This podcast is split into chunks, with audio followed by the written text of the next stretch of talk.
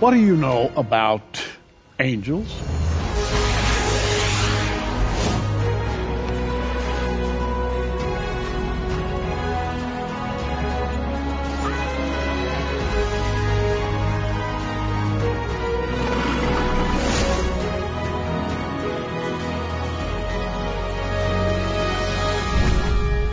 There's a lot to know about angels, and here to talk about angels is Nathan Jones. Nathan has just written a book called The Mighty Angels of Revelation, and we're going to talk about that book and much, much more. Welcome to Prophecy Watchers. Oh, so good to be back on, Gary. Thank you for having Good me. Good to have you here.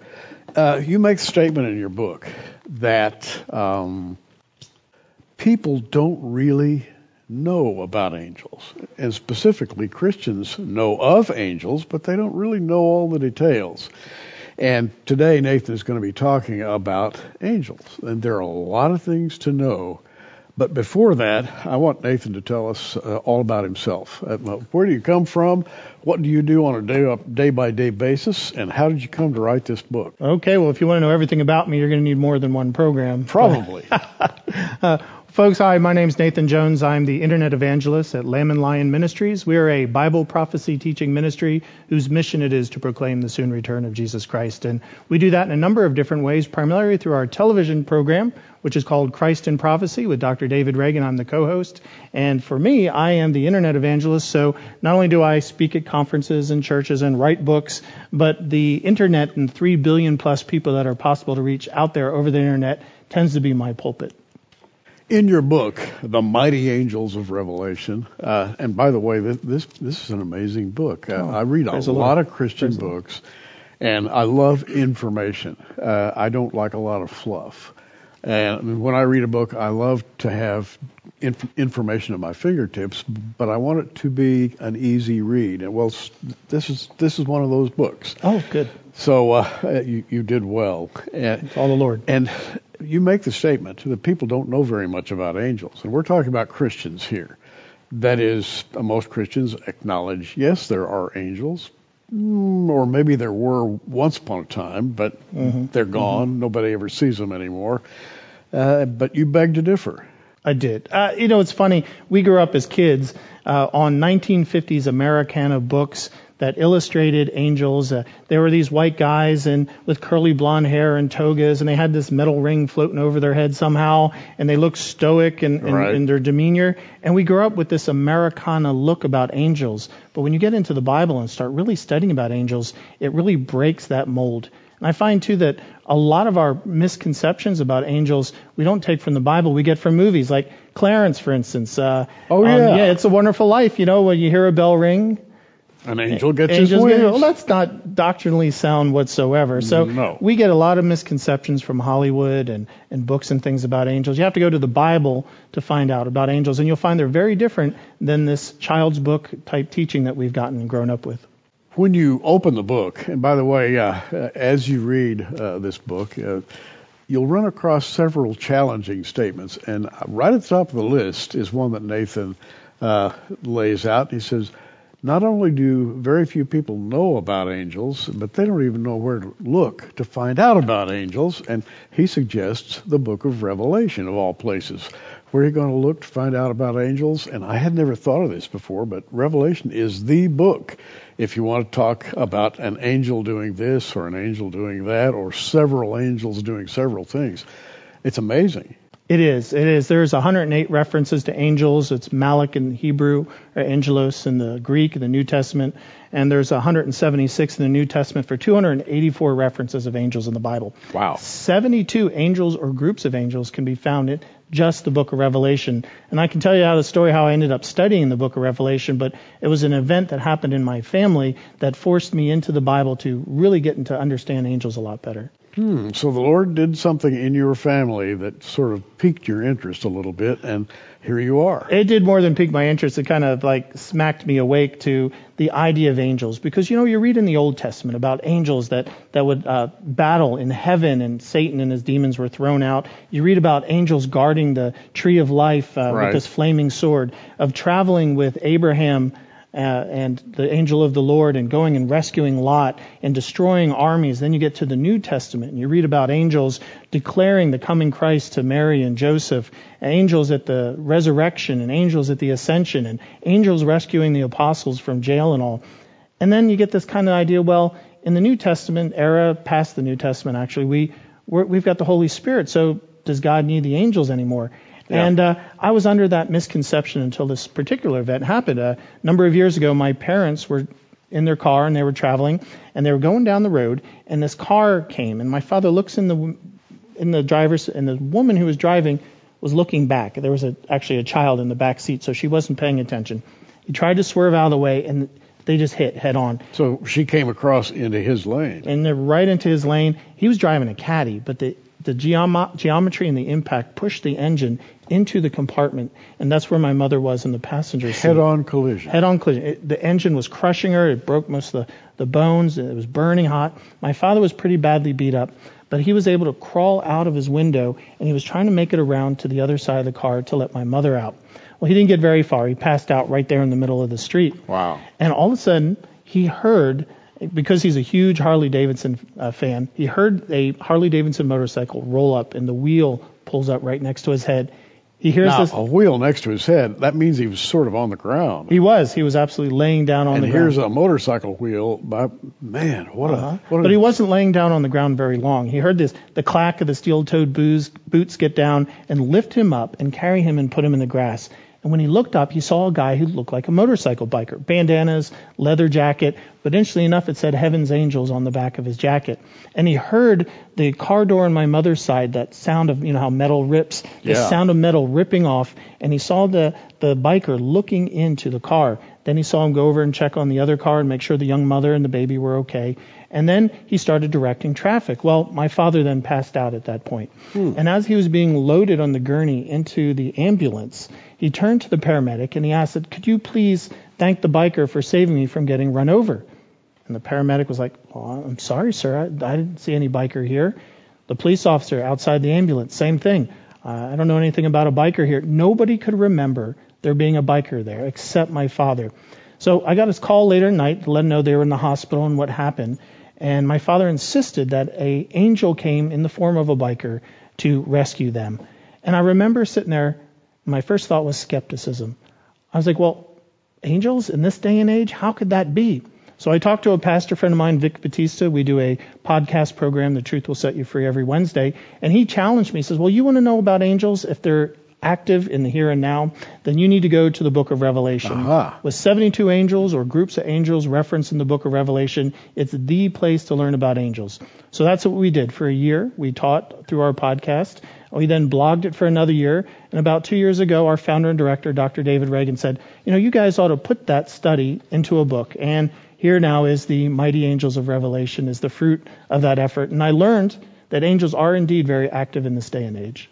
Okay, so angels exist, and of course I believe that with all my heart, and uh, have had in my own family, and I won't relate the, the stories right now, but my father had a, uh, a visit with an angel. Uh, his brother was in the hospital, and uh, he claims that an angel uh, visited him and assured him that his brother w- would not die, which was just a, a, great event in his own life. So, and I, so I have heard stories about angels, and I myself believe uh, in angels.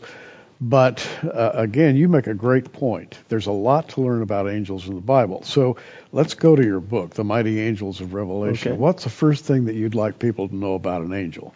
Well, angels are very, very different than that Americana type style we're talking about. As I went through the book of Revelation and Vic and I studied it, we found that there's 72 angels or groups of angels. And they're not all like stormtroopers, you know, there are clones. They're not all looking the same. There are ones that look like animals. For instance, the seraphim that stand before the throne of God, they have six wings and each has a different face, yeah. one of a man, one of an ox, one of a lion, and one of an eagle. They are covered in eyes and they sing, Holy, holy, holy is the Lord God Almighty.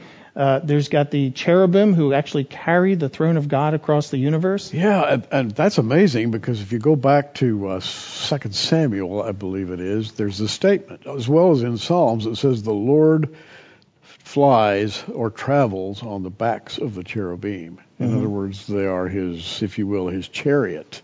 And there's something called the chariot of the cherubim in which the Lord rides in through the sky. And I think that's what uh, visited uh, Ezekiel in, in Ezekiel chapter 1. Yeah, Ezekiel gives a very good uh, description. I actually had to when I discussed these uh, cherubim because we get this idea again. that Valentine's Day comes and they're these little fat babies in diapers and they got this little bow and arrow, but Right. that's not true. I mean, they carry No. the throne of God, and it says they don't move. In other words, God makes the universe move around Him.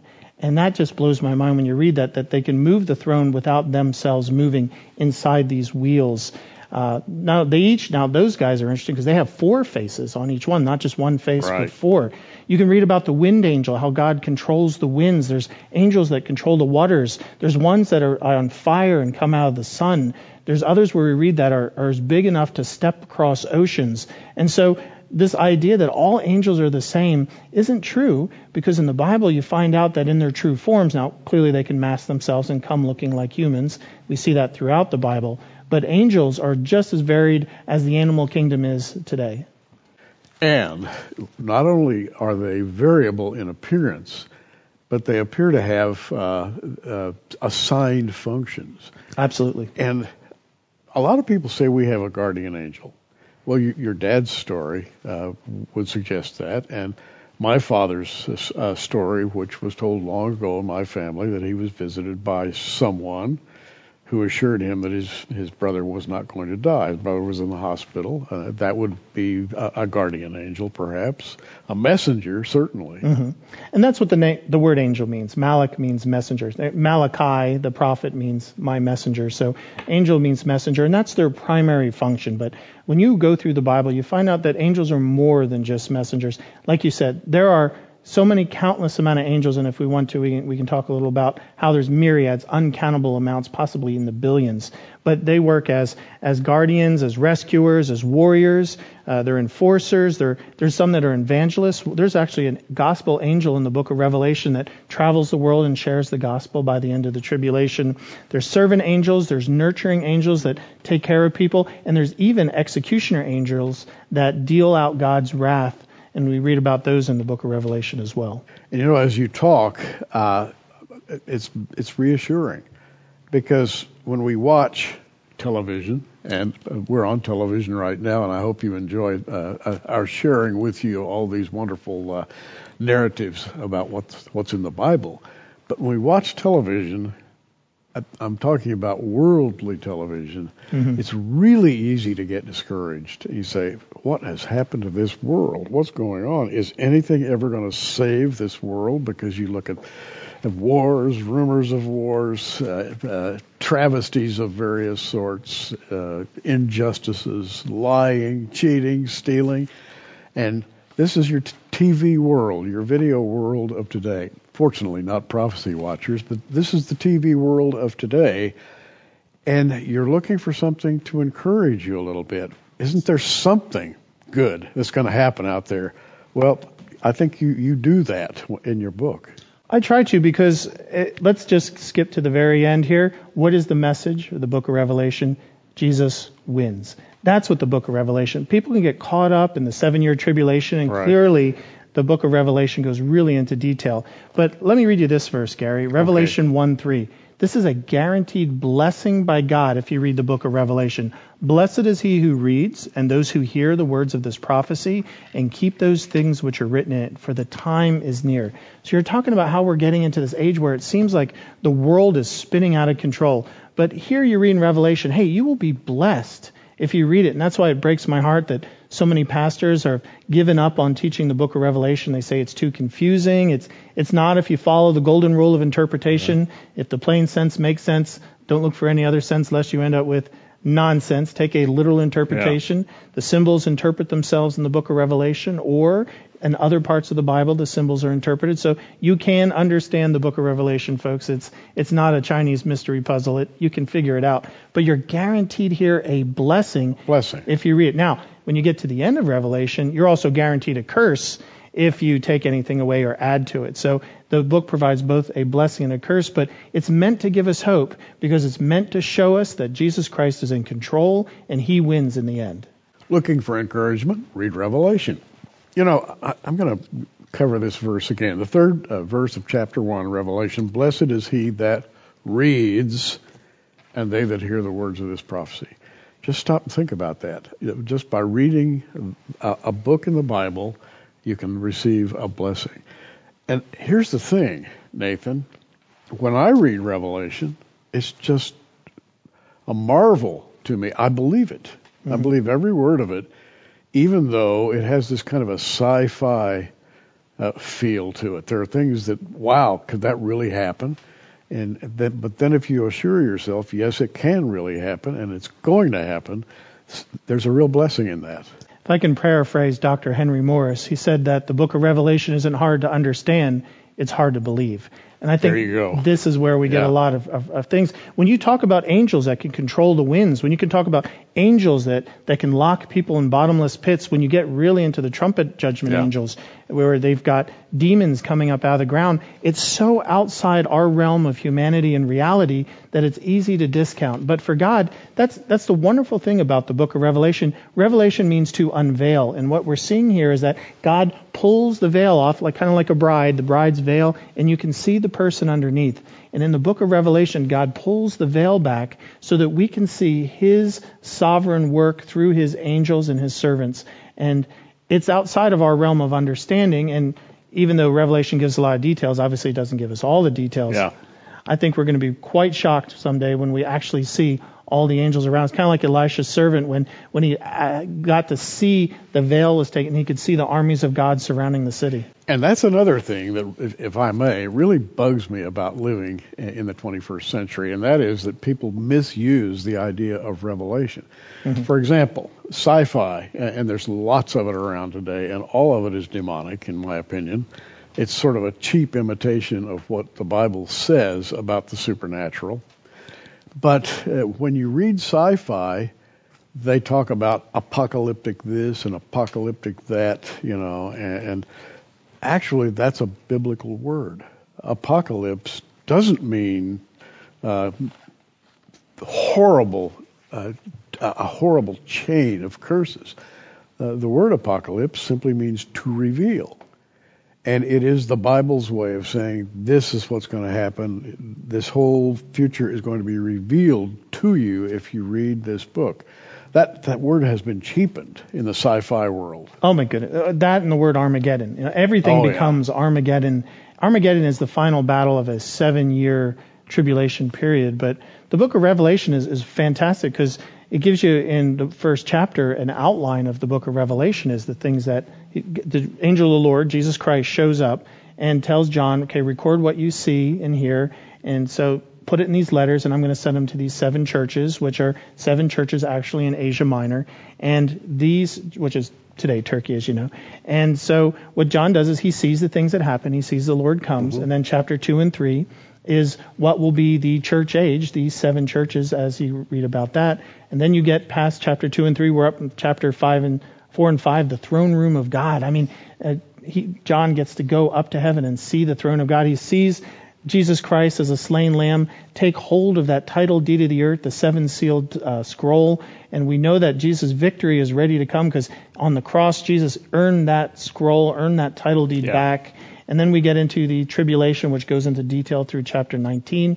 Get to chapter 20, it's Jesus Christ returns. It's his millennial kingdom, 1,000 years, where he rules and reigns in peace and righteousness and justice across the world. And then the last two chapters, 21 and 22, we enter the eternal state. And I don't know about you, Gary, but the, I just love Revelation. I'm sure you do too, because oh, yeah. it is. It, there's a reason there's hope because the world, even though it gets so dark, I mean, you, you go outside at five in the morning. It's always the darkest time of night, right? But it's always the darkest time just before the dawn. And that's how we are now. We are in these final end times. Jesus Christ is about to return soon and rapture his church up to heaven. It's getting darker and darker. Tribulation is the darkest it'll be, but that's just before the dawn. Jesus Christ returning. Now, having laid out uh, the general theme of, of the book, the mighty angels of Revelation, let's get into a little detail because uh, uh, you mention that there are different types of angels, and they have different roles, and and uh, they appear in different ways. And let's let's talk about that. And also, uh, I want to say that that he starts out in the book of Revelation, and kind of goes back through the entire Bible. That's the way the book is is uh, laid out. But what he's doing and I think you've done a great job of this, is acquainting people with a subject they thought they knew about, but hey, maybe you didn't know as much as you think you did, because uh, there's a lot to know about angels. There is, and you know, even after writing this book, and you get kind of a two for one because you get the study of angelology, yeah. which is a study of angels, and a study of the Book of Revelation, and it, it, we're just beginning to scratch the surface. We're only given so much information revealed in the Bible. The rest, I think, will be so wondrous that I think we'd blow our human brains if, if we knew it in this day and age. Now, let's go ahead and, and talk about uh, uh, angels as uh, they are commonly thought of. Just angels. Uh, where do we see them uh, in the Bible? Name some memorable places that people might might like to affix in in their thinking. Right, and so the, you'd probably start with the two biggest ones You've got the archangel Michael, mm-hmm. and then you've got the angel Gabriel, who's God's chief messenger. He gets the good jobs. He gets to go to Daniel and Mary and Joseph right. and proclaim the big important messages. Uh, some believe that Gabriel is part of what's called the archangel class. The angels are actually organized in almost military fashion. You've got the archangels at the top all the way down to the lowest servant angels. The demonic realm is also set up the same way. Principalities and powers and rulers of this age and all. There's different levels with Satan, of course, being at the top, and then Abaddon, who's a general of those demons who've been bound into the bottomless pit. So there's there's an organization to angels now, as well. And that brings me to where I was really wanting to get, and, okay. and that's Lucifer. Yes. There's a really bad guy uh, in, in, the Bible. Was he ever an angel? Well, this is again, you talk about misconceptions, and, and right. Satan's done a fantastic job at convincing people that he really doesn't exist, or he's some kind of red-clad cartoon character with a curly Q mustache. He's got yeah. a pitchfork and tails and cloven hooves. It kind of makes him comical. Or he's like that TV show on the CW, Lucifer. You know, he's just this good guy who's misunderstood.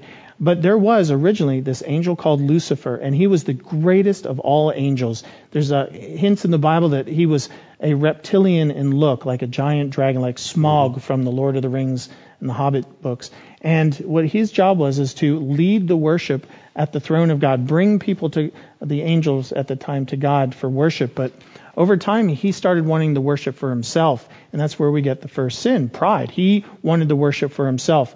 Didn't take long. He convinced a third of the angels to join him in an attempt to overthrow God and his kingdom. Now, even though Satan is the most powerful, or Lucifer is the most powerful of all the angels, he couldn't obviously defeat Jesus Christ, and he got kicked out of heaven, and that's where we get Satan and the fallen angels, the demons. How art thou fallen? Yes. O Lucifer, Lucifer, son of the morning. Son of the morning. Uh, and so the fall uh, then expands out into a general rebellion. And we have uh, salvation, redemption, set on this groundwork of rebellion. And even to this very day, the rebels are still around but we have the power to resist them through the uh, the uh, the power of the Holy Spirit, the Lord Jesus Christ's finished work. That's the general Bible narrative. But and you've you mentioned this in your book several times. There's kind of a general uh, lack of knowledge um, among churchgoers about how this impinges on their daily life, uh, how we live our lives within the, if you will, the uh, structure of, of that ancient rebellion and redemption and the coming of Christ. Where do we fit in all this? Well, there is a spiritual battle going on behind the scenes that if we could unveil, we would see that God and his angels and Satan and his demons are at war in the background. And they do that through human governments and authorities and powers. A lot of the crazy stuff we see and go around the world has demonic influences and backgrounds. And that's why Paul told us to put on the full armor of God to protect ourselves from these demonic attacks. Well, I watch uh, the news from Europe, the news from the Middle East, the news from China, and from the United States, by yeah. the way, and I'm, my mind is boggled because I see so much wickedness, duplicity, oh evil, yes. uh, backbiting, uh, people pretending to be uh, to bring blessing, and it's obvious from from their comportment that they are not bringing blessing. And they stand up and say, uh, "I want to represent you because I'm a, I'm a good guy, and all the rest of those people out there are bad guys." And you you sort of say to yourself, "Okay, um, that's not right. Mm-mm. What do I do?" And this is, I think, where it comes down to the road, where we live today, it's really easy to get discouraged when yes. you watch the things of this world. And you have to change your thinking back to what's behind this whole thing that we live in, this this shell, if you will. Mm-hmm. And this is what your book does. It kind of reorients us. Well, the book of Revelation, that seven year tribulation, is Satan's last gasp. He will attempt at the midpoint of the tribulation to overthrow God's throne again. They yeah. get sentenced to banished down to earth permanently. Uh, Satan inhabits the one world ruler called the Antichrist. He only has three and, a, three and a half years left, so he's like a roaring lion seeking whom he devour. He puts all his attention on destroying those Christians so people get saved during the tribulation and the Jews. And we see God defeat Satan and the Antichrist when Jesus returns, sentence Satan into a pit a thousand years later when he's let go, and we can get into that. Uh, he defeats him again, sends him to hell, and that's it. So Satan is just on a time, he's just waiting for his execution. Well, somebody out there is going to say, Nathan, I I think uh, you're you're a little mistaken. I think angels and demons and all those things you read about in the Bible are just metaphors. Yes. They're not real. They're not just you know they that can't really be real. What do you say? Well, then who did Jesus talk to when he was being tempted in the wilderness? Or how many times did Jesus refer to Satan as he, as Satan, not as some kind of abstract concept or a symbol of evil? He continually referred to him. How can you throw a concept into the lake of fire? He's an actual real being, and these are actual real angels. And God will even use the demons during the t- trumpet judgments as judgments on the earth, too. So God sees them as actual beings. His name is Nathan Jones, and he uh, uh, works alongside uh, David Reagan and, and many others. And uh, in a moment, I'm going to let him tell you again uh, where uh, he does his main work. But right now, I just want to tell you that you can get a copy of his book right here at Prophecy Watchers, prophecywatchers.tv. Scroll down the online library and you'll find Nathan's name there, and you'll find the book, The Mighty Angels of Revelation, for your gift of $25. Free shipping anywhere in the U.S.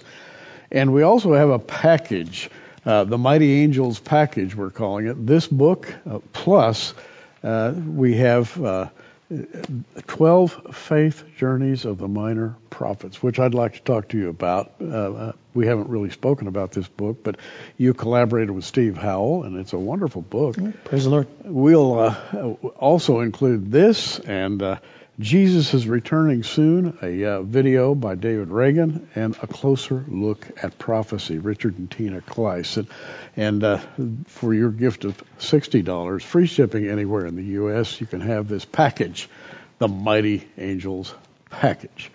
Well, we've only begun to talk here. We've laid out a few details. I want to uh, spend a little bit more time with Nathan because there are several questions that I haven't asked. Will you come back? I'd be delighted. Hey, I've been delighted too. I'm Gary Stearman. Hey, you keep watching. We are.